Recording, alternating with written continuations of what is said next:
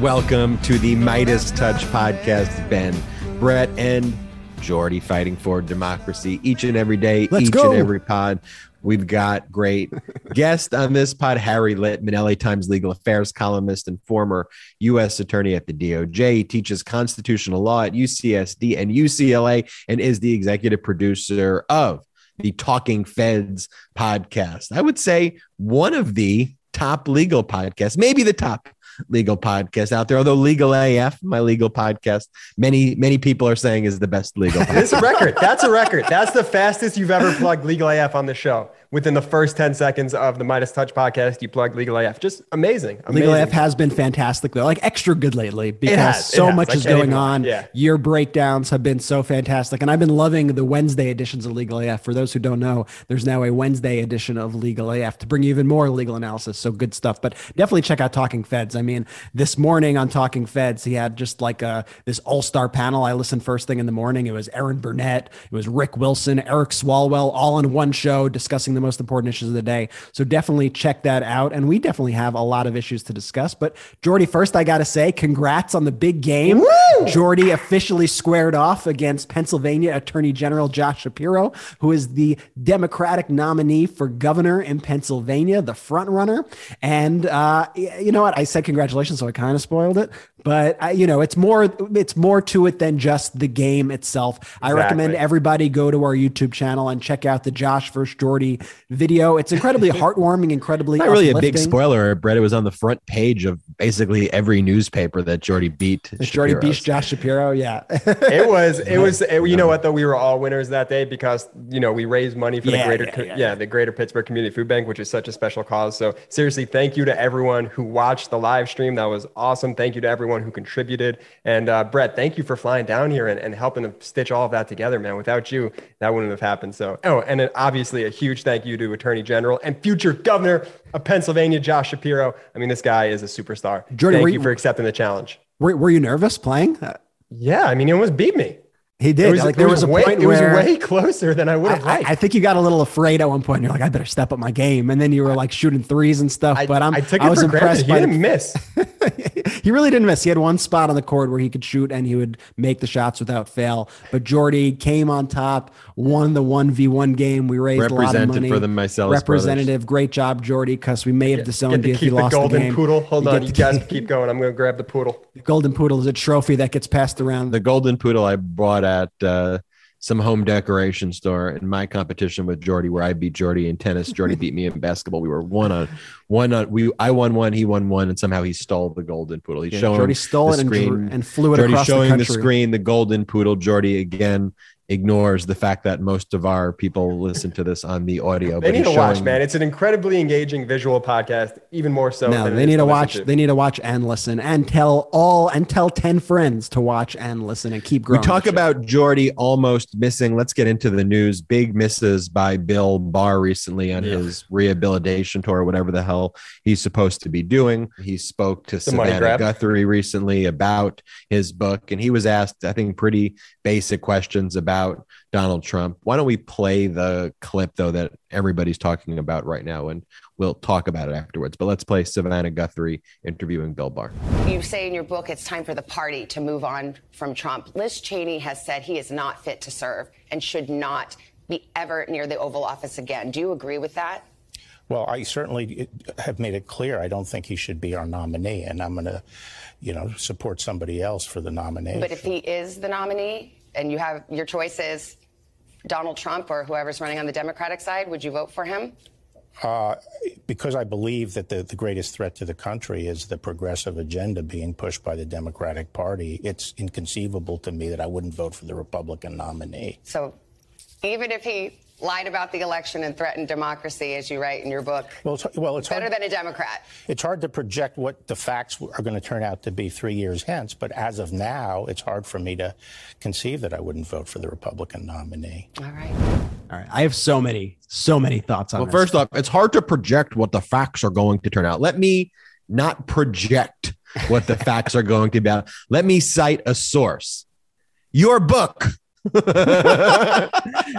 nothing that needs to be projected. Your book says that Donald Trump lied about the election to try to overthrow our democracy. What facts would you need to project? So that's my first point. Brett, Okay. you give So. Then Jordan first, my, my first, point, I'm going to make a couple. So my first point is the boogeyman of yes, of course, I'm going to fight again the, against the destructive progressive agenda.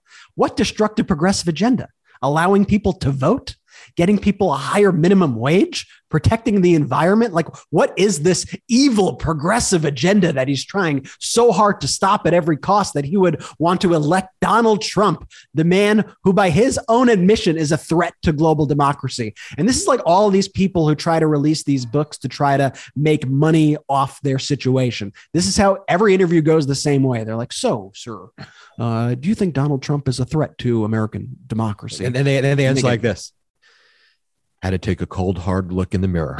and absolutely, Donald Trump is a threat. And I tried to Wait. stop him. Next I question. tried. Sir, next, sir, next question. So, Okay. you think Donald Trump is a, a danger to national security? I absolutely, unfortunately, have come to the conclusion since Yes. my time in the White House that Fascinating. some of the conduct I've seen has Mm. been beyond the pale. Hmm, interesting. So, you would probably say then that he's like a psychotic madman, hell bent on ending the entire planet as we know it. Yes. You know, I think that when you take a step back and you can finally reflect on those years, I think that there are deep issues we need to explore along those lines. And so I did try to call attention to that. I did what I could in Yes. my position. Interesting. So, would you vote for Donald Trump in 2022? In You 2024? know, as between the radical progressive agenda and the potential of a Republican, I may have to vote for Donald yeah, it's, it's like not, Really not even impressive, skipping a beat on the last one. Yeah. It's, you think he's a madman? Yes. So would you vote for him in 2024? Oh, absolutely. I vote for him. Oh, 100%. I, I mean, that's definitely vote for that madman. Yeah. that madman who's trying to overthrow a democracy, that is way, way, way, way, way safer than someone who wants to reduce greenhouse gas emissions. and the third takeaway is look, it's a money grab. Again, eh, they must have the same PR person that Chris Christie had a few weeks ago because all of them, they do this, right? It's crazy. They all go out there, they all get publicly shamed, right? For, for taking these interviews. I'd say Barr fared better in the media uh, than Christie did, but still not well. And it, at the end of the day, they just want to make money. They don't care what they have to say to sell their damn book. and I asked the same question that I asked for Chris Christie, which is who is Bill Barr's audience? Yeah. Who are Bill Barr fans? Who are they? Who is buying this book? Because I couldn't tell you a single person in the Venn diagram of all the various supporters where it overlaps into Bill Barr fans who are going to buy this book. It's it's just an outrage, and these people should be publicly shamed. These people should not even be able to like walk outside without being shamed and like booed. Well, I'll tell you, the, at the end of the day, this is what Bill Barr means when he says the progressive uh, agenda. This is what he means. This is what they all mean. Barack Obama. They do not want black and brown leaders. That's what it really comes down to. The institutions that they're protecting is their whiteness, is white supremacy at the end of the day. That is what they want to protect. And their illogical way of describing these things is because they can't just go out and say what they really intend to say. Because a progressive agenda right now is fighting for workers is raising the minimum wage. Hey it doesn't make sense to us that you're paying workers uh, pennies while a ceo is making a hundred million dollars a year and then not paying taxes? That is that's some sort of radical wild agenda? It absolutely isn't a radical and wild agenda. It's a common sense agenda fighting for the american people but that's ultimately what bill barr means. Yeah, I think And- Ben, one of the things that you that has resonated me, which you have said on this podcast on multiple occasions now, is that they want to turn America into a South Africa style apartheid state. Like that's their sort of vision of America. And I think once you look at all of their ideology, all of their actions through that framing, it makes sense why they support a country like Russia. It makes sense why they want to turn America into Russia because they look at that as the ideal of what America should aspire to be. They look at the persecution of the LGBTQ plus community there and they go, why aren't we doing that here? And they go, why aren't we doing that here? And not only why aren't we doing that here, let's do that right here in Florida. That's what they say. Mm-hmm. They go, how could we implement these policies here on a level that we could get through our Senate, our state Senates, our state House of Representatives? That's their goal. Time and time again, it's why they support Putin. It's why they buy into that same Putin propaganda and spread the same lies here. It's all a means to the same end. Yeah. And the means to that end is power. You know, at some point, is democracy able to fulfill their goals of power. And their assessment of it is currently them being the radical right extremists who call themselves Republicans, the Republican Party, the democracy no longer works for them anymore the way it once did. And so they need to switch the system, even if that means authoritarianism, even if that means sacrificing democracy. And we see this and the stark contrast of it is so much more illuminated right now with the bravery of the Ukrainians mm-hmm. risking their lives and fighting for democracy. And you compare an actual courageous effort by them with the clownishness of the of these convoys which don't even have any thread of logic they never had any thread of logic but it's literally just an insane mental asylum people driving car. These people shouldn't have licenses. You're talking about the free dumb convoy with all the truckers recently, right? I'm definitely talking about the free dumb convoy. And I just think it's highlighted that, like, first off, they all look like bad guys. Like they all look like the bad guys. They all look like the villains from. I, I just saw the Batman movie. Like they all look like the villains, and got like right and and and frankly you know and frankly they are i mean these are people who are corrupt with no conviction you see these videos emerging of roger stone over the weekend mm-hmm. bragging about selling pardons on behalf of donald Trump. on Trump, camera on, on tape. camera bragging about it because for them lawlessness is the end lawlessness is the objective that's why I'm happy that we have on the podcast, we'll bring in in a little bit Harry Litman, because I want to talk about really the rule of law. Yeah. Democrats are fighting for the rule of law in prosecuting insurrectionists, in getting documents about insurrectionists, in enforcing the rules of a civil society, of condemning Putin. We are the party, we're the rule of law party, period. Yeah. I mean, there's one rule of law party. There is one party that lives in reality, and then there's one just insane, crazy party. And you saw it today, even, you know, there, there was a report out on the Hill that was talking about how Republicans are actually threatening the Justice Department now, saying that if they are investigating Trump, that it would trigger political war.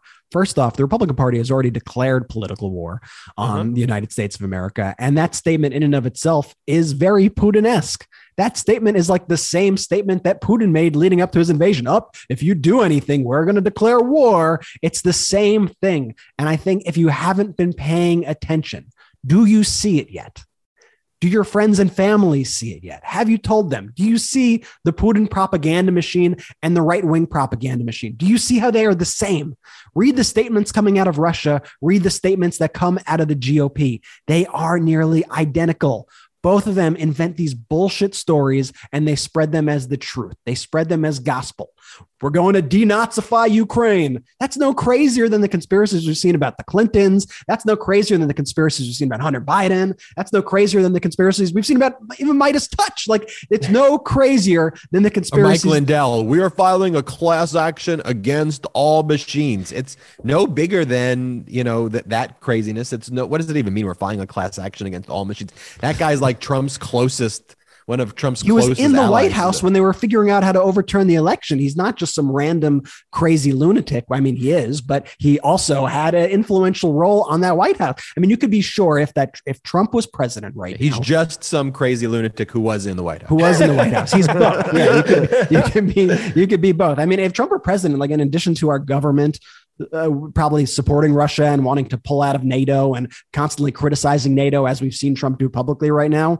But I, you could see Trump repeating the same Putin lies about denazification of Ukraine, him saying stuff like, oh, you know, Ukraine, very corrupt, in bed with the Bidens and the Clintons, very bad. It's a very bad situation over there. We need to help Russia cleanse Ukraine of this corruption and this Nazi scourge that has taken over the. I mean, he wouldn't use words like scourge, it's a little too complex for him, but you could see him making statements like that. And in that case, you would see 50% of the country echoing Trump's statements, and we'd be in a much, much, much much more dire place in the world right now. So you'd probably be like, well, we have to show strength with Russia, with this weak Ukrainian leader who tried to help in bed with the Bidens and the Clintons. And it's getting very ugly over there in Ukraine, by the way. And we need to step in. I mean, they, those people would buy it hook, line, and sinker. And the GOP, all the people who are speaking out right now, they would back Trump in it if he were in power they would back him 100%. So, I mean, I, that's, I, I think we need to be cognizant of that fact and, and understand that we, you know, have a real threat to democracy here in America. And the threat lies with the Republican Party and their lies. And we need to return to a country that really abides by the rule of law. Do you remember when uh, Vice President Dan Quayle, uh, President H.W. Bush, he misspelled potato? This was in 1992. And that was like, well, you wouldn't recognize it. Brett, I, 'cause you were I, I mean, I don't remember it from a memory, but I, I know it from learning history. Yes. It was So the that biggest was scandal in history. So that was, you know, back in the day where education was important. That was like a major scandal. Just in the past 24 hours, Donald Trump has praised North Korea's Kim Jong un and saying that he wants his staff to act like Kim Jong un's staff and cower to him the way Kim Jong un's staff cowers to Kim Jong un, and praised Kim Jong un for making his advisors sit at attention when he talked, and that that's how American workers and American people who work for him should act. So that was one. Um, and in the same speech that he gave, um, Trump said that perhaps what uh, would have been a better military strategy would have been if America took its F 22 planes, put the Chinese flag on them, and then bombed the shit out of this is his language, then bombed the shit out of Russia. And then we can say China did it, and we didn't do it, and China did it. And then China will start fighting with Yo, Russia. this man So- had the nuclear codes. this man had the nuclear codes and that was his idea and then rather than be like okay that's the dumbest fucking idea in the world and the scariest thing for a former president to say the echo chamber of these right-wing radicals who are now all republicans you know short of maybe liz cheney and adam kinzinger and and and maybe on tuesday mitt romney depending on which tuesday it is you know, you get people like Michael Knowles, who hosts a very popular podcast, who's brought on. Well, and with Ted Cruz, he hosts a podcast he, as well. he yeah. takes a photo like this. I mean, this is his photo. It's the man who's- He's got his hand. Ben's got his hands crossed uh, my underneath his chin, very this astutely. this is a, an interesting thing. You know, I'm a deep thinker. And then he writes, unironically, a saner Russia policy than everything Biden has given us to date. These people and that's disturbed. not unique to Michael Knowles. That's what all, yeah, he does. He hosts a podcast with Ted Cruz. That's what all the Republicans, AKA radical right extremists, are out there saying right now. Not Biden, who united NATO, united the allies, imposed tough sanctions. Ukraine uh, helped supply Ukraine with weapons, um, rallied the world around Ukraine, isolated Russia. So it's just Russia, Belarus, Iran. Iran, and the GOP. That's basically the only people who support uh, Russia right now in the world. Um, that this F 22 idea. Now, Brett, maybe you can explain to me what's the logical fallacy of the F 22 theory by Donald Trump? I don't even think we need to get into the logic of this dumb fucking idea. I mean, it's just the stupid idea. Okay, but if you- China if you break doesn't- it down- China doesn't have F twenty two planes. Ch- Okay. China doesn't have but like, F-22. but like that's even like, do we even need that analysis to decide that this is just a dumb, idiotic, scary, frightening idea? Like, come on. And to that, you know what I say, Brett?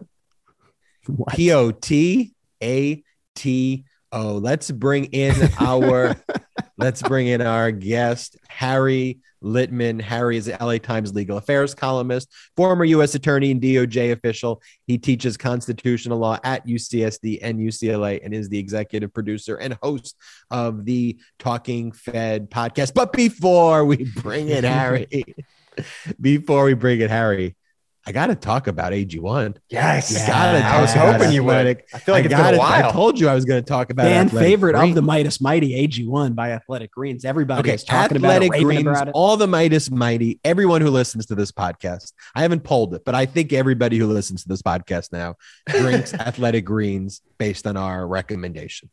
I can't confirm that that's entirely true, but I can confirm that I see hundreds of photos of everybody drinking AG1 and taking this journey with me for the same reason that I took this journey. I was taking these gummies and these vitamin pills and all of these things that I thought were giving me the nutrition I needed, but they weren't. As I said, you can look at pictures of me from four months ago and look at my pictures post my AG1 journey. I wake Drastic. up drastic. I take my AG1, I do a little scoop de doop. I put the powder in the cup de cup. I put the watery water in it. I shake shakety shake, and then I and then I drink it, and then I got the energy I need for the day. Athletic Greens, when you take it, you're absorbing 75 high quality vitamins, minerals, whole food source, superfoods, probiotics, and adaptogens to help you start your day right. This special blend of ingredients supports your gut health, your nervous system, your immune system, your energy, recovery, focus, and aging. It really does all things. It's lifestyle friendly, whether you eat keto, paleo, vegan, dairy free, or gluten free. This is for you. It costs you less than $3 a day. You're investing in your health, and it's cheaper than your cold brew habit. And Athletic Greens is a climate neutral certified company. So, right now, it's time to reclaim your health and arm your immune system with convenient daily nutrition, especially heading into the flu and cold season. It's just one scoop of cup of water every day. That's it. No need for a million different pills and supplements to look out for your health. And to make it easy, Athletic Greens is going to give you a free one year supply of immune supporting vitamin D and five free travel packs with your first purchase. All you have to do is visit athleticgreens.com slash Meidas. Again, that is athleticgreens.com slash Meidas. Take ownership over your health and pick up the ultimate daily nutritional insurance and post your pictures on AG1 to MeidasTouch, and we will be sure to retweet, retweet it. That's athleticgreens.com slash Meidas. Let's bring in Harry Litman. We've talked a lot about these issues um, on the Legal AF podcast, and it's great. I want to hear a former federal prosecutor's views. You know, uh, he's led a prosecutorial office. He knows, um, you know, these issues in and out. Hosts an incredible podcast.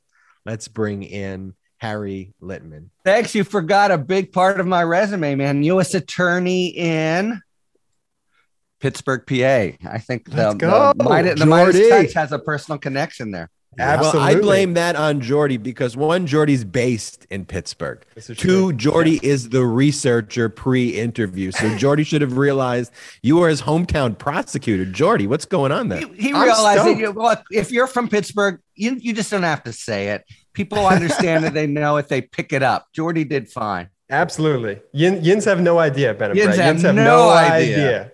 I, I think I know what that means. Yins. I, I don't fully know. Jordy may have done fine, but you know who didn't do fine? Uh, you know, well, we'll see it this evening when it airs. But I've seen the clips. Is Bill Barr on his rehabilitation tour, whatever the hell you want to call this?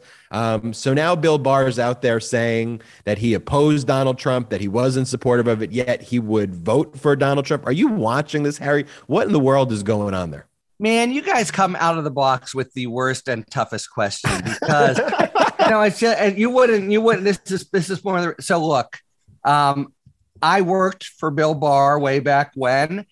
It was Bill Barr one, and you know we got and we got and the country got Bill Barr two, but a week doesn't go by where I don't take crap justifiably for being I before I was at the LA Times, I was a columnist of the Washington Post, and I came out happily with the op-ed saying, you know, count me as one Democrat who thinks um, Trump made an excellent choice for all the reasons that you know he's now sort of uh, touting.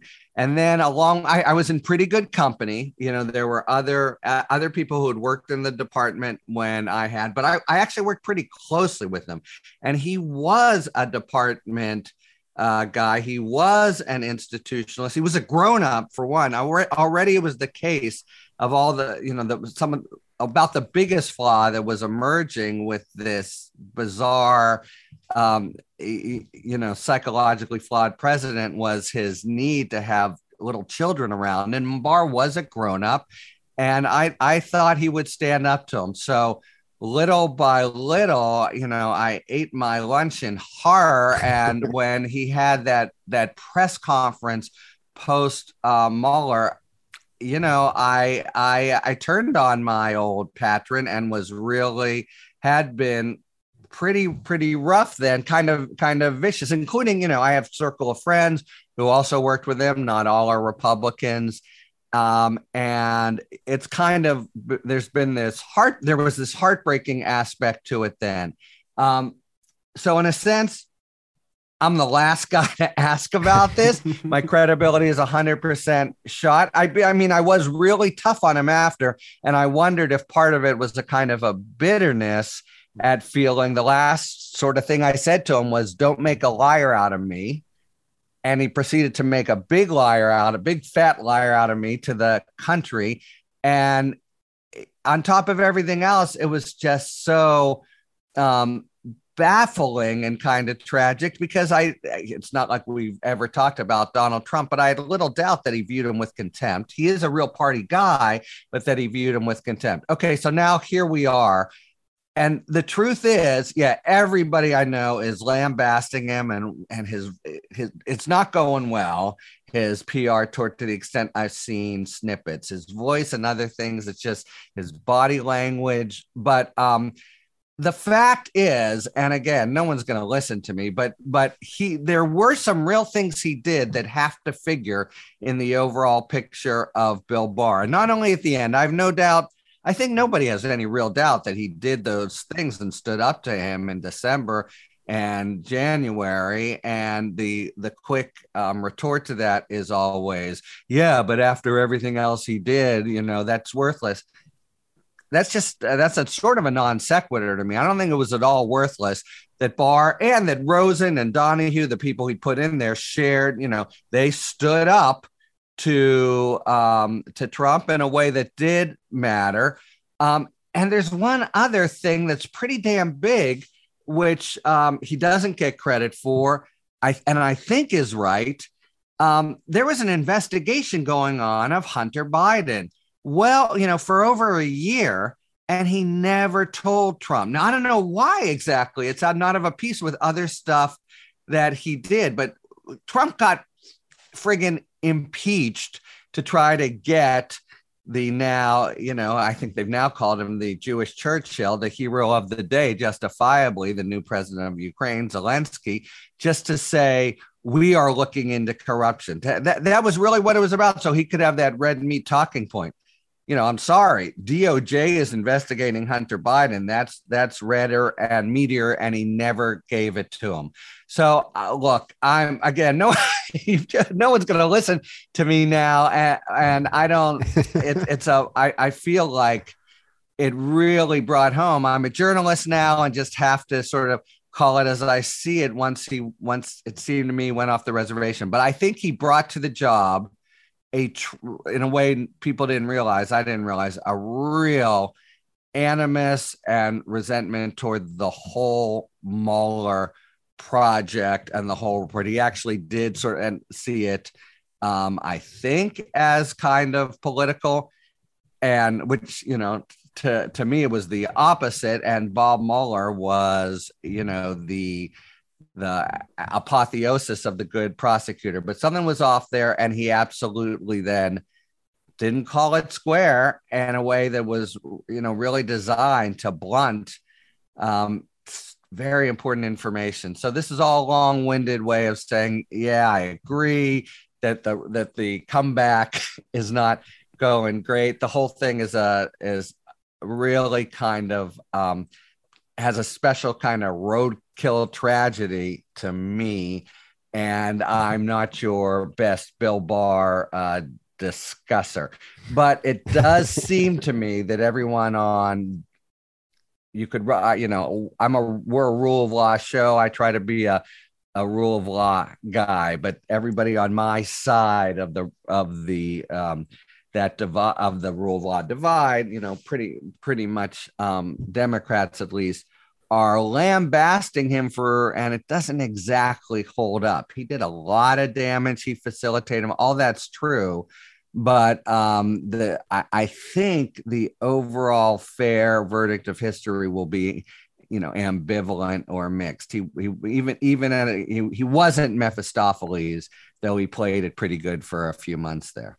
Harry, that's why I think you are, though. It's where maybe I disagree with you. You are the most credible person to talk about it because, yeah. as you mentioned, you are a rule of law Democrat. Yeah. And so, whether that means there is a Republican AG, if they are following the rule of law, that's fine at the end of the day. That's right. But but where your views on him shift is because your ideology about being rule of law, that moral compass has always remained the same. And so when someone deviated from that, you said, wait a minute, that, that's no longer the rule of okay. law. And that's why when Bill Barr starts making statements like, I believe the greatest threat to the country is the progressive agenda being pushed by Democrats and that it would be inconceivable to me that I wouldn't vote for the GOP nominee,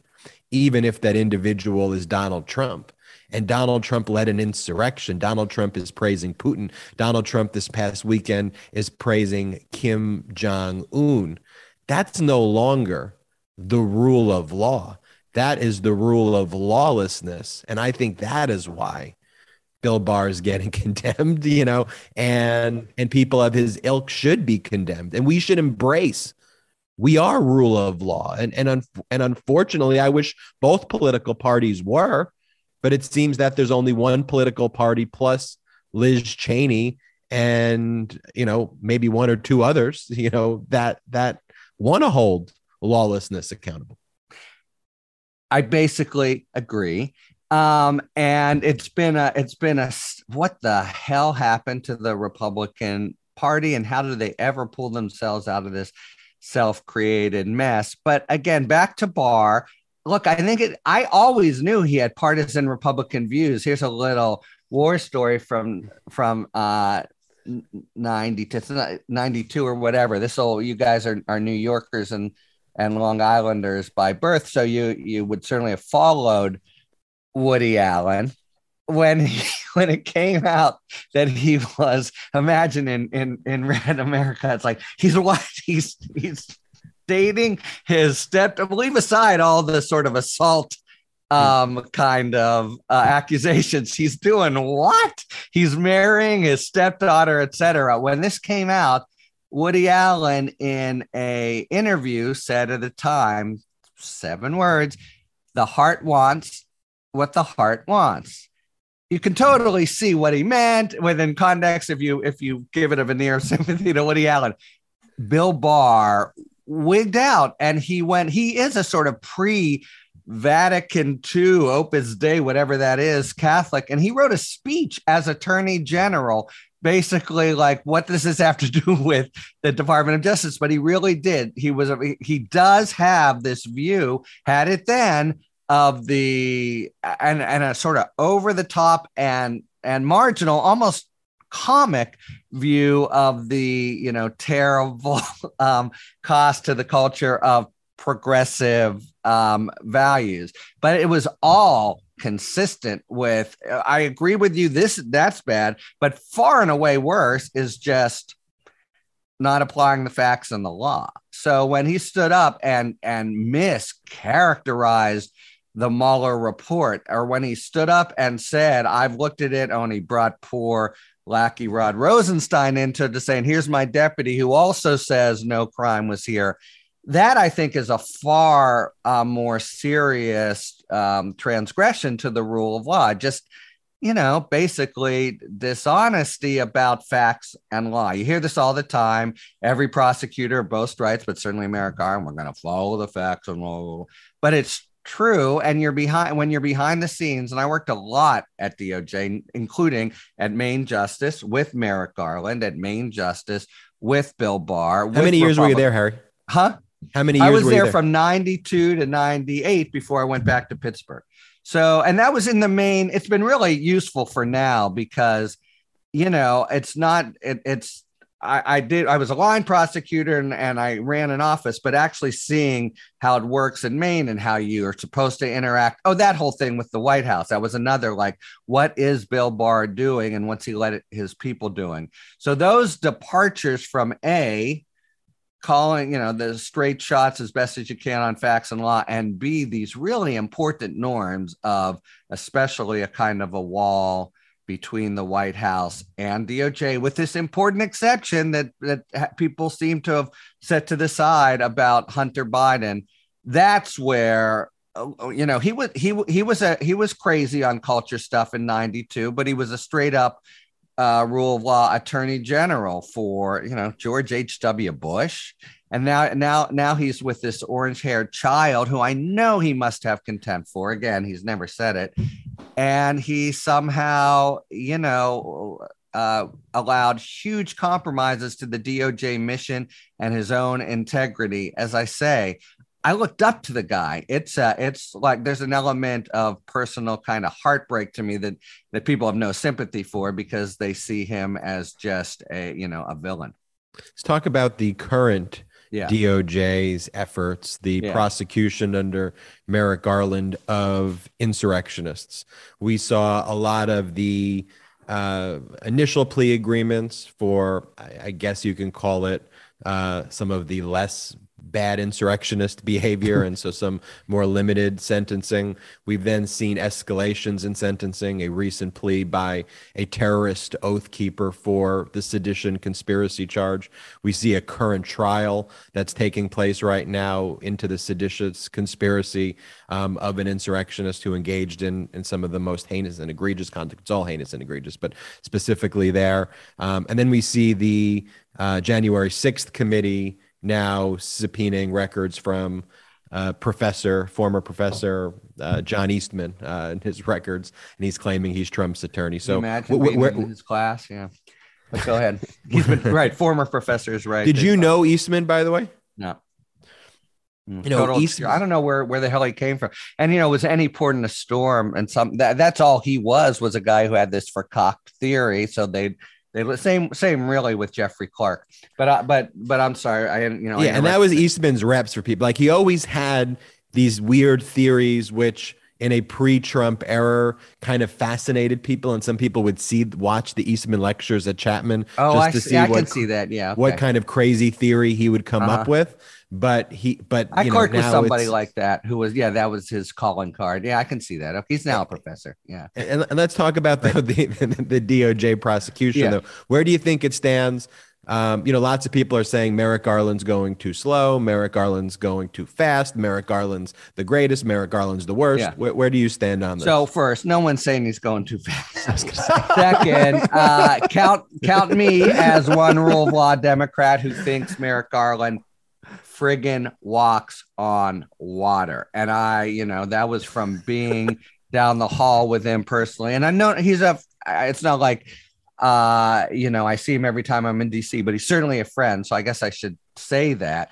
Um, but he is so the real deal. But let's talk about it because he's getting lambasted by people who think he's not going fast enough if you put aside, and it's a huge thing to put aside, but it's also a huge thing to take on a prosecution of political insiders up to and including Trump. These guys had the perfect DOJ week. People started going so slow. the biggest prosecution, biggest investigation of all time, and they've done it by, by the book. And guess what? They're in about the, you know, last third of the uh, or or even of the book and what the both the trial that you said Ben last week and the plea involved cooperating witnesses at the highest level. That's why you're going up the ladder. So this first guy pleads to a seditious conspiracy. Remember, we started with basically trespass, seditious conspiracy as the serious as you get.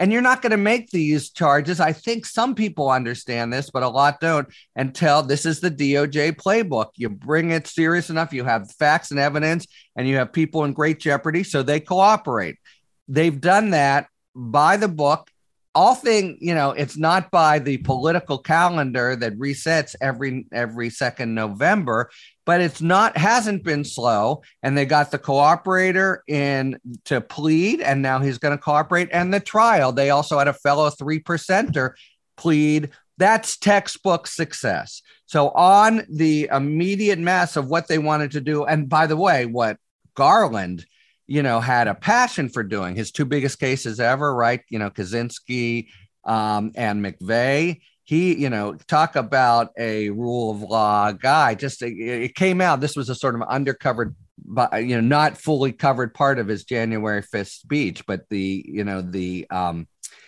kind of justified rage beyond party and politics at the at domestic terrorists and getting in the in the way of the peaceful transfer of power, the absolute calling card of a democracy. All that, and and I don't think people have really um, tumbled to this important feature of cooperating witnesses. So everything now, I think, has has uh, fallen in line and will continue. Right, that he was the guy who pled uh, last. He was the first to the to the trough he's going to get a good deal. He should get a good deal. But now, you know, we're going to really put together a huge part of this story. Now, there's two other huge parts of the story. There's two other huge conspiracies out there for sure. One uh-huh. is the whole kind of seamy netherworld of Alex Stone and the guys who actually form a bridge between the terrorists and the political officials. And one for sure is um, you know Trump himself. I've written others, other prosecutors have. You've got now the the checklist for that every prosecutor is supposed to to do. You know, basically, it's a righteous case, and um, it the evidence is there, and a conviction is probable. And I think we are at the point as sort of a country that you can say the only thing worse than with all the immediate and inevitable turmoil and political sturm and drang, the only thing worse than not than prosecuting Trump would be or or his circle would be not prosecuting him. You saw Jim Comey with a yeah. with an op-ed today saying, you know, everyone's got to be prosecuted. But and maybe we're moving to there, but I'll just I'll, I just want to say two things. First, this shouldn't take away from what independently looking at the main the main factual event not the not the main moral or political event has been a pretty successful and textbook and organized and methodical um, uh, mission so far by by DOJ. And second, happy to talk about it, but there's a welter of complications to a US versus Donald Trump case. It probably needs to be green lighted only by the president of the United States because there's so many questions of what's best for the country, et cetera. And the, I understand and and can somewhat you know, I can discuss Garland's native conservatism, which he has as a prosecutor. You know, we're talking about criminal cases, and then you know that's his. He's got this kind of of mindset and how it plays in the Trump realm. But but you know, this this is a has been really solid and textbook to date. And we may be doubling back there but i just want to say the same. He's been super solid and that's been great for doj people you know playing by the rules again norms back up there etc the january 6th committee is the best i think. There's no real um, competition. Best congressional investigation ever. Talk about comprehensive methodical productive etc so that you know huge props to them uh, as well. And, you know, down the line, and maybe not that far it looks to me like we may hit um, a, a, a, sort of disconnect be, between them and a really difficult, if decorous uh, wrestling match. And that's in our future. But again, real professionalism from the Congress and real professionalism from the DOJ. And Harry, you mentioned prosecutorial conservatism of Merrick yeah. Garland, which I think is an interesting phrase. And I think that could show itself, though, in two different ways. It could show itself in nobody is above the law. Yep. Or it could show itself in prosecuting a former president is too dangerous for the United States of America. So where do you what do you think is actually going to be? I meant the first. In- I meant the first, you know, we take seriously that you know we had that we keep it quiet until we bring them we do our talking in court. We make sure everything's buttoned up. You know there's been some people in speed you know screw it. Go go go to the top now. And you know uh, because the timing is really necessary in the country this investigation involves so many more extra prosecutorial considerations about basically the the health of the democracy. And that you know i think that's why uh, prosecution my you know many people think reasonably. I'm probably among them that it's pretty important but that's not in the normal playbook. So by conservatism i just mean the first. I don't think he has any um, trouble with the notion. No one former president etc is uh, is above um, the law. But you know look you put yourself in the shoes of a really serious, top notch, historically good attorney general. And that is what you've got. Um, who, you know, has to think, okay, do we shoot at the king? Yeah. Uh, you know, or at the former king. And the, the, there, there's not a page in the U.S. Attorney's Manual that covers some of the, the stuff there that he has to, or he and Biden in consultation have to actually you know takes stock of and, and, that wouldn't normally be the case. But he's not look i think he's basically fearless. So i don't think uh, he'll be moved by you know trump and politics. On the other hand i don't think he'll be moved by you've got to do it the you know the the we're about to lose the one six committee yeah. all the all the kinds of you could you could say political pressures. I, I, I think they're that sort of demeans them a little, but all those kinds of things that will be coming from what is definitely his his home party. You know, he un, he understands and sympathizes. Oh, I oh, and I know this personally. His contempt and outrage at what happened is sec. You know, we we we don't is second to none, including all of us us four. But um, not a not a casual kind of of um, decision to make. On the other end, but I will also say we don't know exactly, um, but I think there's very strong reason to believe they're hardly out of the box on an, on a serious investigation of the political um, actors here, up to and including Trump, just because everybody except the Department of Justice leaks like a sieve in Washington. And we would know if there had been subpoenas and that kind of stuff. So he is going on a schedule that if it gets to Trump, won't get there uh, soon. And I understand uh, and in some ways share everyone's um, you know frustration with that. Yeah, I, I share everyone's frustration too. Yeah. Um, although you know, I think there's a weird thing happening of people equating what Merrick Garland does with the Democrats' chance for success in the midterms. Totally. And I'm like, Merrick Garland is not a legislator. He's not like an elected official in that way. So I don't understand why you're putting all the eggs in our midterm basket in a guy who is not on our schedule. There's a reason, and it's actually for the betterment of our country. Yeah, I mean, you should be glad schedule. that he isn't. I understand. It'd be nice to have uh, whatever you thought about Bill Barr or who would be the Democratic equivalent I don't know. I do think that like Democrats have are there. There are fewer of those, but I'm sure there. I'm sure there are some who would with a wink. Well, look, forget some. Adam Schiff and Jamie Raskin, two unimpeachable, fantastic public servants. And Adam Schiff, by the way, did gave a prosecute. They should they'll be teaching that in rhetoric classes. Mm-hmm. I mean, he was awesome. There's no doubt as Attorney General he'd be awesome. There's also no doubt as Attorney General the case as long as the president agreed would already have been brought. So that's that's that's part of what you could say is the conservatism. There would be people who would be ready to say look this is my normal job 99.5% guess where we are now guys? We are here. We have to be thinking about different things. And let's we might as well think about it now rather than later because if we are going to if we really do have in mind the public good of a prosecution here as far as holding you know account as far as accountability as far as the the good of the political system as a you know overall which is not our normal lookout as prosecutors but probably is here might as well do it now that would be absolutely, I'm sure, if it were Attorney General Schiff, an honorable decision. And you could question whether Merrick Garland, who walks on water, is making a mistake in doing what? Fundamentally applying yeah.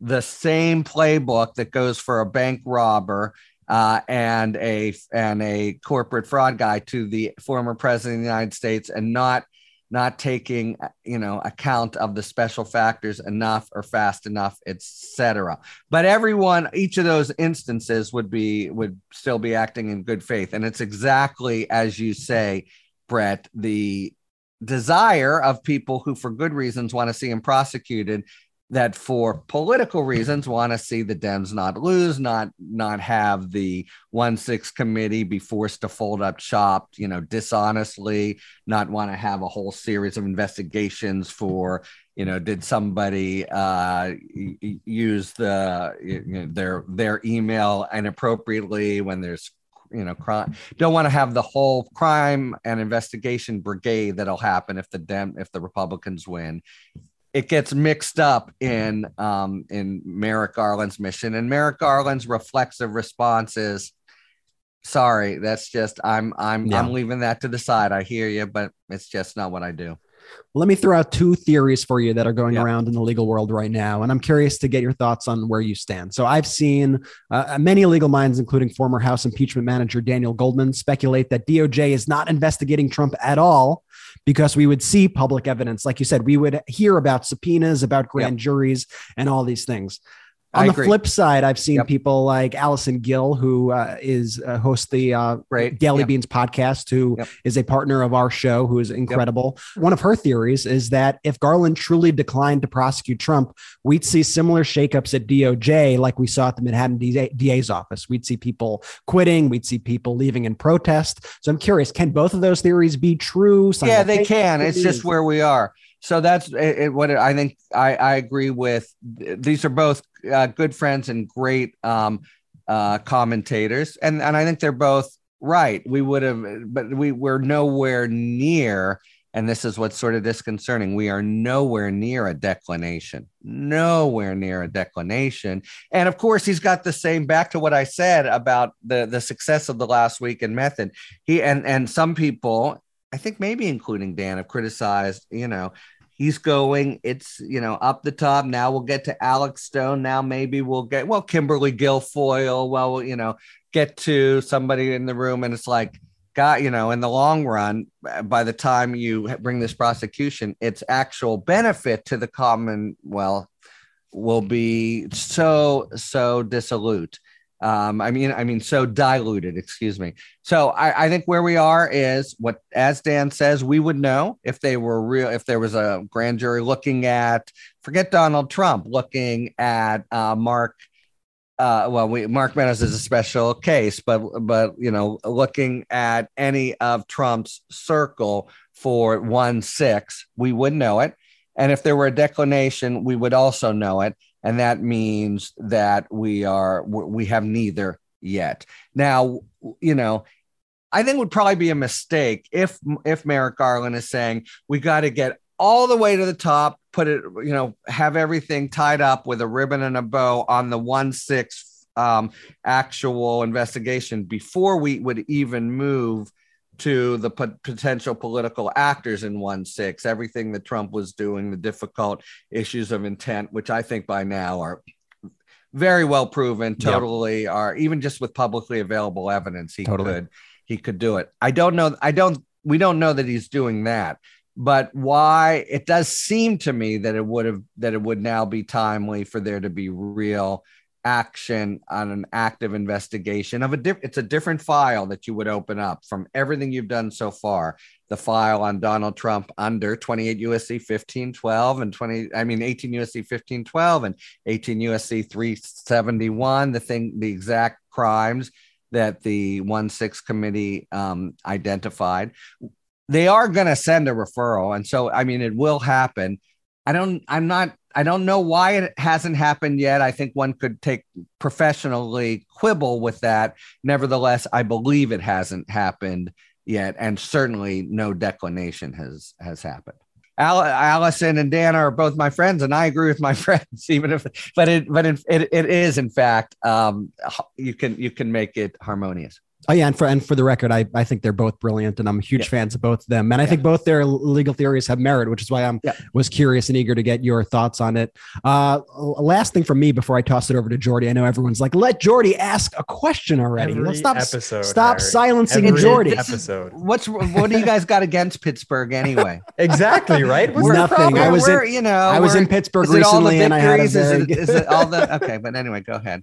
So it's when the, the Penguins trash the Islanders at least a couple times. That must be it. It's, That's exactly stars it. go You- deep. You took the words out of my mouth, Harry. Yeah. Um, no, the, the other thing I'm, I'm curious to get your thoughts on it. It's been 80 plus days since Mark Meadows was referred for a, a criminal indictment. So why do you think that has not happened yet when Steve Bannon happened at a much quicker pace?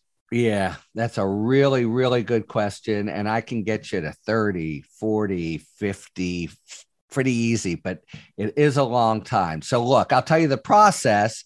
Um, why it's a much harder case for starters because there is a tenable claim.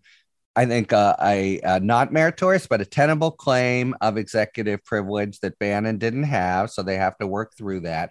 I think this could would have also been the case with Bannon, but they definitely have to let a defense. You know, this is a this is a decision whether to whether to, to take away someone's liberty or to try to. They got to let his lawyers come in, make their presentations. Maybe make maybe there's some kind of negotiation going on in a triangulated way, and meetings take forever to convene 50 days 60 days but it's a long uh it's a long time and if they're going to turn turn it down they ought to just and and garland would understand this they may they may be saying again they take he takes criminal prosecution really seriously so he may be saying if Meadows is overall thinking executive privilege, it's it's got the flavor of it, even if it doesn't uh, hold up legally and that we could bring it legitimately, but you know, that's not enough to take a guy's liberty away. You can see they're concluding that, but then they should rip the damn band-aid off, and they should have already. And there's good and there's good uh, reason to. So you know, a normal process, but two, you know, more legally complicated and definite like kinds of memos from different affected constituencies within the department and um uh and and meetings with his counsel maybe a series of them. But that's the book. Here's how you could fault Yeah. um merrick garland. I won't do it because i just don't know the inside facts well enough. But in general he plays it by the book all the friggin time. And here with meadows a no if if no one knew anything about January 6th, but just an important guy was under investigation, which in theory we wouldn't know, you go through a process with lawyers and meetings, et cetera, et cetera. But there is something on the other side here. There is a real need for acting with dispatch. And there is a need for recognizing the book, the U.S. Attorney's Manual, which, you know, it's a governmental bureaucratic document. It doesn't cover everything. So um, it's getting a little long in the in the tooth. There may be reasons that they've tentatively decided to decline, but they really want to bend over backwards because they know it'll take the wind out of the sails of the committee. One thing about the referral, same thing with Bannon. The committee is the victim, so that that gets real weight. The victim, a, a you know a separate institutional part of government, has come to you and said, "I've been harmed here," and you really look at it carefully. And the reason I mention that is if and when, and I think it's when they bring a referral on Trump for the two crimes that are in that Eastman paper, that's not the position the Congress will be in. It's the country uh, that's basically the victim, and Yeah. DOJ will say thank you, and now we'll evaluate the evidence independently. But back to Meadows, and maybe they've tentatively decided no, but they're really, you know, penning over backwards or trying to facilitate some negotiations with um, uh, the the committee itself. Um, you know, the wheels of justice grind exceedingly slow, and that's certainly true at the DOJ.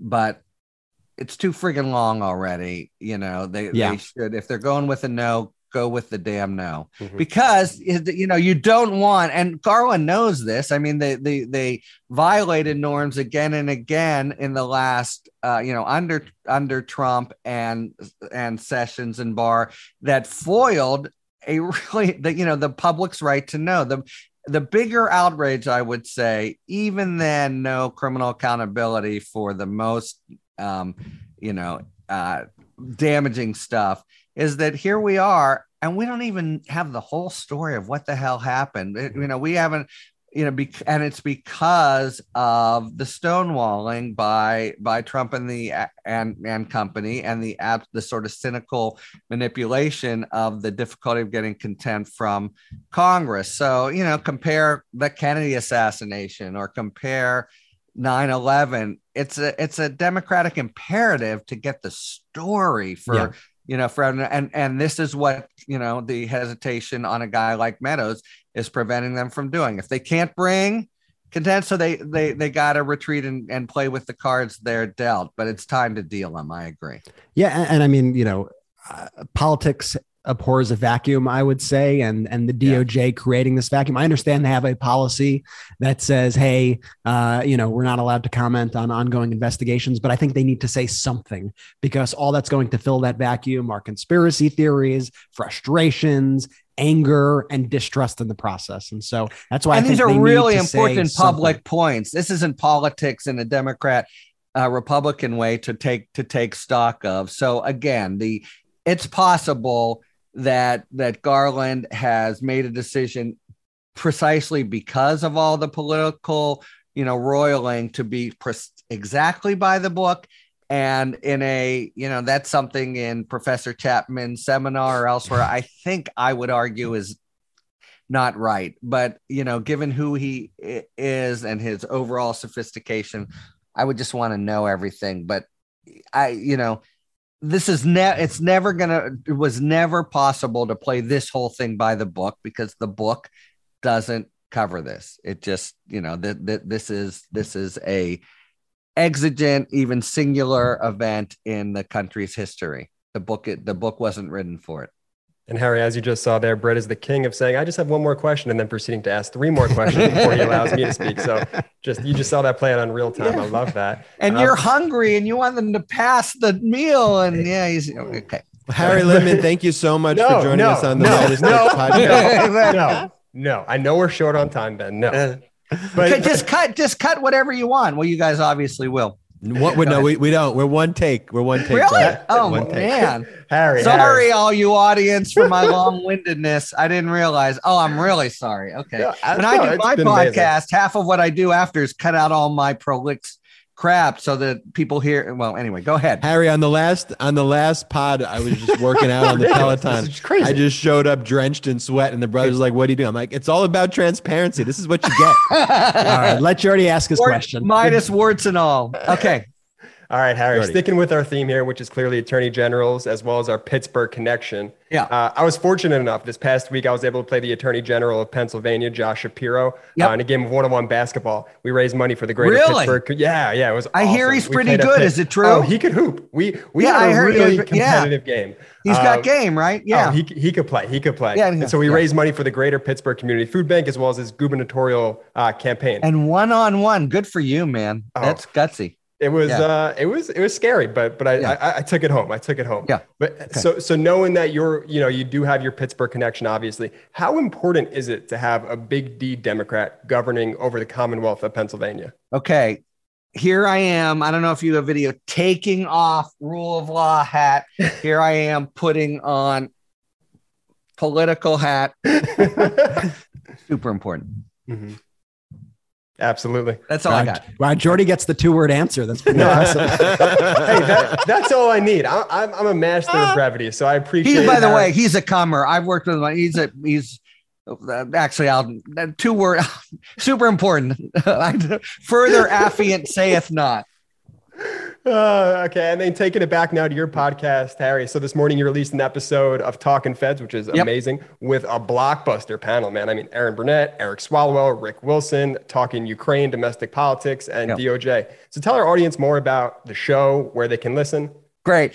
Anywhere, anywhere you get MeidasTouch, you can also get talking. That means anywhere. Um, yeah. So it's a round table, and we're like incredibly blessed with the level of guests, which is cool in and of itself. Eh, You know, Erin Burnett, Rick Wilson, Eric Swalwell is not bad. you know it's bad. great but i and i don't think i mean week in week out we we, we really have some fan, phenomenal guests but the thing about it is you take guests like that rick wilson largely political republican background but now anti-trump eric swalwell super smart former prosecutor but also um, a uh, co- a member of Congress saw the was president for the State of the Union. Erin Burnett, Erin Burnett, you know, just came back from Ukraine. You put those three together, and get start them talking in a cross current dynamic way and i just feel like totally lucky for to to have my to have that job so it's not it's there are great people of the of you know you'd only see them really i think on like a sunday meet you know panel it's that kind of level on t on network tv but even there they'd each have sort of five minute little sound bites back and forth here they have 50 minutes of pretty rich conversation. And, you know, the Ukraine stuff, I avoided all the news to get to the richer questions of what's Putin's end game and how are we going to deal with 10 million uh, refugees, et cetera. So I just feel like, uh, you know, man, this uh, from a podcast point of view, this is living. And it's when it when it catches you know you you know this when when the three of you are are there again when it catches a kind of um, second third fourth gear with people questioning each other and back and forth i just gotta say i don't it's the sort of thing i don't see or hear anywhere else and i you know i just love doing it What was what was your final takeaway with that panel speaking about Russia? What what would you leave feeling? there was a lot of talk about Putin and is is his mindset sort of 1989 or like you know 18th um, century. But there, you know, I think the danger because he doesn't really have an end game. That was a big thing. Uh, you know, the lot of talk about domestic politics also, and and and you know the State of the Union. I know you guys reviewed that in your last podcast and gave it very high marks as as did the um the the panel um and you know i mean it's the i guess the biggest uh, takeaway was we're living through history this is you know 1848 1917 1945 1989 and 2022 it really is the the sort of exit question was took a, a, a piece by alex fisher in the washington post is the world being kind of remade? Look what's happening in Germany, NATO. Look at how the United States has, in fact, been the world leader after losing so much authority after Trump, et cetera. And the basic notion is this is history. We're living through history. Oh, and also Putin is going to spend the rest of his life in Russia or The Hague. You know, he's now No actually come into a kind of outlaw um, Saddam Hussein status. That was those were the big takeaways. But the pro, the the conversation itself, it's it's hopping. We will check it out and we tell Okay. all of our listeners to check out Talking Feds podcast. Harry Litman, thank you so much for joining us today. A pleasure, guys. Thank you for having me. So great having Harry. I'm going to check out Brett. You've already listened to the panel that he did. I listened to the panel. It was it was fantastic. It's really, really, really good. I recommend everybody take a listen. How didn't you guys know he was from the Burgh? How'd you mess that up? One, you're the booker, number one. So that's usually the details that you're supposed to provide to us in the research. Okay, literally, Yeah. literally your job criteria. Is Yikes! That that yeah, you know what it's kind of like? It's kind of like the job criteria. Let's talk about job criteria for a second. Okay. The job criteria of a social media company, at the very least, is to do social media, like is to work. Like I think tomorrow, if I was like Ben, Brett, Jordy, I wouldn't call myself Ben though, and I would be like, we need to start a social media company. I'd be fairly confident that in terms of its ability to function, if you give it about a week or two weeks, it would at least function better than Truth Social right now. That has literally a stock price. I'm going to look up the most recent stock price of. It's The- publicly traded. I didn't realize that. Well, it was with the SPAC, so it's, Yeah. it's Oh, looped right. into the the other company, which I'm That's drawing right, a blank that's on the name, but Ben knows. But So it's yeah. Digital World Acquisition Company is the name of it, and it is. Look, to be fair, today it's down about eight percent. Um, I, I, dude, I need to short the shit out of the stock. Like I, I keep saying I'm going to, I, I have not yet. I feel like I just have to. Like the the the underlying thing doesn't even work. Like it is a ridiculous concept. I'm showing it right now. It's down eight percent today, but it's still trading at 89. Do you know how ridiculous it is that the SPAC trades at 89? There are like SPACs open at $10 a share. Mm. So at 89, the amount this this thing has like a market capitalization of like 16 17 billion dollars bigger than like almost the same market cap as like a peloton right now and it doesn't do anything have a it does. It doesn't have a product. It never had a product. Then when it tried to do a product, it doesn't even work. And so Trump is apparently, you know, beyond pissed about Truth Social, saying, "quote What the fuck is going on with Truth Social?" I don't know if that's even a real quote. It was quoted in an article, but I'm sure he said something like that. But maybe he didn't. Maybe this whole thing seems scamish to begin with. Like, here's what I don't get: people know that it doesn't work. People know it's not a thing. There are SPACs that acquire or merge into actual real companies that do things that have a share price at nine dollars or eight dollars. It's beyond crazy that we that there are people who know Trump rips them off at everything and will give money to the stock thinking not this time. This time is different. So that's one. Trump truth social not working okay and he has devin Nunes run it. Like let's pick the most incompetent member of congress to now run a social media company. That doesn't work. Exactly. And then we'll talk about a, you know about not knowing your job or not knowing how to do your job. Thank you jordy for being this having this yeah, is this, is this analogy all rooted in me? it is Melania Trump, just her even an inability to actually launch a a purported fundraising event. What was it called? Tulips and topiaries. Yeah, Is that how you say it? You say topiaries? I, th- I think so, but I'm sure I'll get hammered for for saying yes. But I I, I believe so. But yeah, Jordy, the do you know how to pronounce topiaries? Is that how you say it? Topiaries. Topiaries. But oh, All I, know feel- for people who think we have a hedge fund, I can imagine that the word topiary is something that people with a hedge fund would probably know what it. You know, you know, there's you know, there's a couple people out there just screaming at their in their cars right now. and Hold on, not only that, topiary. oh, we nailed it. Not only that, Ben, as you would know that it's not called a hedge fund, but a trust fund. Um, but a, but that's right, Ben. Uh, Speaking of Trump scams, a Florida That's what we would tell Harry Litman. We don't edit, dude. You see our mistakes. you you are on this journey with us. You, you could call it out. That's why, right, Jordy? Transparency. Exactly. Transparency. We don't know where we're going to start. We don't know where we're going to end up, we're but, but y'all are here with us. But let me provide some context. So, a Florida fundraiser that was to feature Melania Trump has been called off after state regulators there concluded that the company working with Trump to organize the event had not properly registered to solicit contributions. Another Trump charity scam, this time coming from Florida, which I think says a lot. If Florida is calling you on your bullshit, then time to reconsider some things. This makes the second state, I believe, in which the Trump family has not been allowed to run a charity. Um, it, it really says something when the guy who had the nuclear codes is literally not around, allowed to run charities in states. I mean, it's uh, you're probably not the best uh, the best person. I'm just going to end on that. But yeah, I mean, we've seen this whole, you know, every attempt, everything that they do is all a grift. It's all a failure. I mean, she had to buy her own NFT because no one was buying it.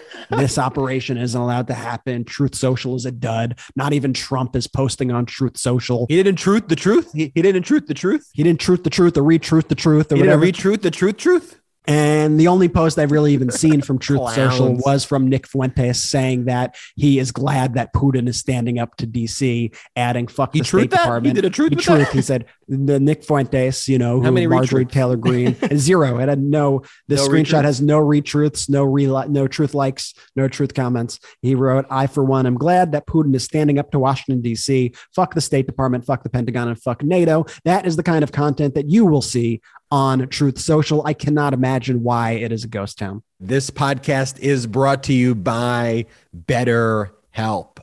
I love BetterHelp. I use BetterHelp. BetterHelp isn't self help, it isn't motivational speakers. BetterHelp is professional therapy that you can check out through your computer, through your smartphone. If you don't want the therapist to even have to see you, if you just want to do it, you could turn off your screen. I know some people don't want to have that encounter. I do it with my screen on. Um, but for me, waiting on the long lines of like being in a waiting room uh, for the therapist sessions that I that I had, or just even calling it, it, it was very difficult. By the time I would get to the therapist, kind of come back, it would take a really long period of time, and that would kind of stress me. that would kind of stress me out too, and so it would add the stress of the actual travel. Yeah, you, yeah, you don't want that. I don't want that. So with BetterHelp, I have a professional therapist, and as I focus on, you know, working out, as I focus on other aspects of my life, you really need to take care of the most important relationship you have, and that is the relationship that you have with your help. BetterHelp is online therapy that offers video, phone, and even live chat sessions with your therapist, so you don't have to see anyone on camera if you don't want to. It's much more affordable than in-person therapy, which I like, and you can be matched with a therapist in under 48 hours. Give it a try. See why over 2 million people and me have used BetterHelp online therapy. I know a lot of the Meidas Mighty have used this. Mm-hmm. Um, just go use it. You know, don't have to talk about it. You don't have to post pictures that you use it. Just, you know, use it. It will be helpful for you. And again, this podcast is sponsored by BetterHelp, and the MeidasTouch podcast listeners will get 10% off their first month at betterhelp.com slash Meidas. That's E B-E-T-T-E-R-H-E-L-P dot com slash Meidas. want to talk about the bravery of the Ukrainian soldiers, the Ukrainian people, the Ukrainian mothers and daughters and grandmothers and sisters and brothers and everyone there who are fighting so valiantly right now. Um, and we're seeing news of holding Kiev, holding major territories, stopping Russian gains. And I think some of the evidence that we have of this also is that Russia's apparently trying to now recruit soldiers from Syria because I think about 95% of their forces, it's been reported that were prepared for this have already, you know, either entered or have been destroyed. And they're really kind of floundering there. Like they have not achieved their military goals. They've not achieved their military objectives, despite some of the GOP trying to cheerlead them on and be their propaganda arm. They've not hit their goals and objectives. They said that they were going to be able to take it in three hours, is what Putin had said. They thought that they were going to go in there and be greeted as conquering heroes, which they've not been. And again, just want want to say that my heart goes out to the Ukrainian people. Brett, anything else you want to say about that? No, I, I I echo your thoughts. Um, every day I'm just so inspired by it. You know, it's also interesting being, you know, in California on like a completely different time zone where when it's day here, it's night there and, and Mhm. stuff. And every time I I wake up, I just rush to my phone to make sure that everything is still okay there because it's such a volatile situation. But just seeing the strength, the resolve of these incredible, incredible people is just it's so it's so inspiring. And I saw like a video I do the same. When yesterday. I wake up, I turn around, I, I turn over, I go to my phone, I look up Ilya Ponomarenko. like, Yeah, I- right exactly. away. Yeah, I I checked look the up the official Ukraine Kyiv- account, and now I Kiev has an official account. Independent. Mhm. Now the city of Kiev itself has an official account. So if you want to go and follow it, you know, KYIV at KYIV, go follow Kiev. And it's just incredible. I mean, I saw a video yesterday that really just took my breath away of a young girl in a bomb shelter in Ukraine singing Let It Go. Uh, to a crowd of people and how she just kind of stopped the crowd. There were babies crying. Everybody was scared. Everybody's huddled up in this un- undisclosed location in Ukraine. And this uh, little girl with an angelic voice just starts singing Let It Go. And everybody just looks at her with admiration. And then at the end, she smiles. And to see this happening in light of what is happening right outside that bomb shelter of Putin indiscriminately bombing apartment buildings, indiscriminately killing civilians. Um, it just really shows you the strength and power of the Ukrainian people, especially when contrasted to just the horrors of what Putin is doing and what the Putin propaganda machine is doing. Because as Putin gets more desperate, more desperate, what you see is their propaganda arm ramping up. You see them trying to clamp down more on these protesters, arresting more people, threatening more people with jail, looking through their phones on the street to see if they are dissenting with the official line of the Putin government. And I think those pe- Russian people, by the way, are also incredibly brave. Those people taking to the streets in defiance of Putin, in defiance of all of these threats to their lives. I think that is also true bravery. And I hope that everybody here in America looks to that bravery that we're seeing on the streets in Russia and on the streets in Ukraine and sees what it truly means to fight for democracy. A few other updates there. I'll just put up on the screen and I'll read it for those listening as well. Um, Ilya Ponomarenko's uh, tweets of today. The Battle of Kiev as of March 7th. As a witness, I can confirm this map's accuracy. As you can see, Russia's are, Russians are not even close to encircling Kiev, and I don't understand what they're counting on, given the severe casualties and extremely slow movement. And the map just shows only a very, very, very small portion of the outskirts of Kiev having any kind of Russian presence in it. He also posts a photo of the International Legion fighters, people from all over the world who have come to fight for Kiev. There's also a quote from Chief of Defense Staff Admiral Sir Tony Radakin on the Russian convoy of the UK. Um, saying that we're seeing Russia failing to operate in a quote competent fashion, and that is impacting morale. And one of the things that we've seen is that the Russians are out of fuel. Um, they're they haven't planned for the fact that their convoys can't go through in the mud, and so their convoys often just get stuck in the mud.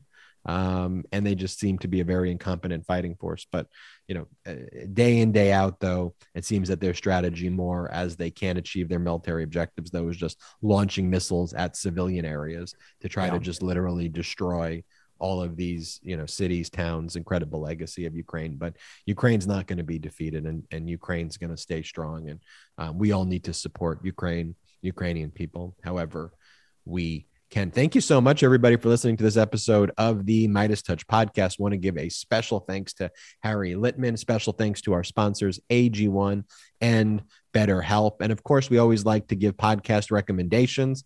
We definitely want to recommend harry litman's podcast uh, which is, as we said, is called Talking Feds.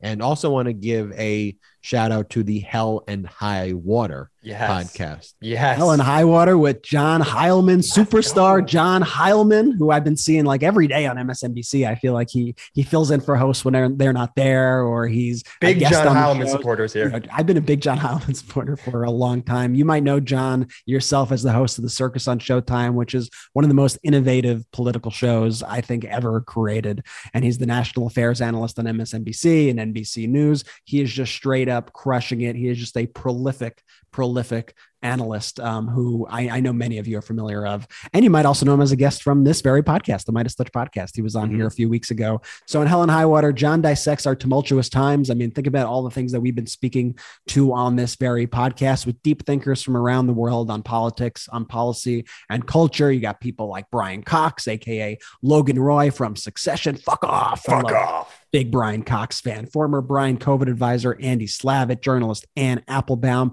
and LA mayoral candidate representative Karen Bass. So if you like in-depth conversations with people like that that get at the heart of this apocalyptic moment that we're still living through, unfortunately, Hell and High Water is the podcast for you. And you can subscribe to Hell and High Water wherever you get your podcast, same place that you get the MeidasTouch podcast. So hope you take these recommendations, hope you check them out. And the better informed we are, really, the better that we're able to face the issues that lie ahead of us and the better prepared we are to protect our democracy. Brothers, this has been such a great episode. I feel like we covered a lot. Our interview with Harry was was fascinating. It truly did fly by. If you like the show, remember to give us a five star review in your podcast app of choice and leave some kind words for us. We always appreciate you leaving kind words for us in the review. Uh, it means a lot to us. We read them all. Remember to tell a friend. Let me get a little about- bit more specific. We've been attacked by some trolls, and we need y'all to step up and leave a five star written review. Please. Yeah, just do it right Thank now. It, ta- it takes one minute and, and tell friends about the show. We've seen week over week our podcast growing. Brothers, we just hit over 35 million podcast Woo! Downloads across our podcast network. So make sure that you subscribe to all of the Meidas Media Network podcasts. You'll find a link to all of them in the description of this podcast. So you can just go one by one and go subscribe, subscribe, subscribe, subscribe. So go and do that. And thank you, Ben. Any other final words for us before Jordy does a sign off? No final words other than we so greatly appreciate everyone's support as always. We'll keep fighting for you. Shout out to the Meidas Mighty!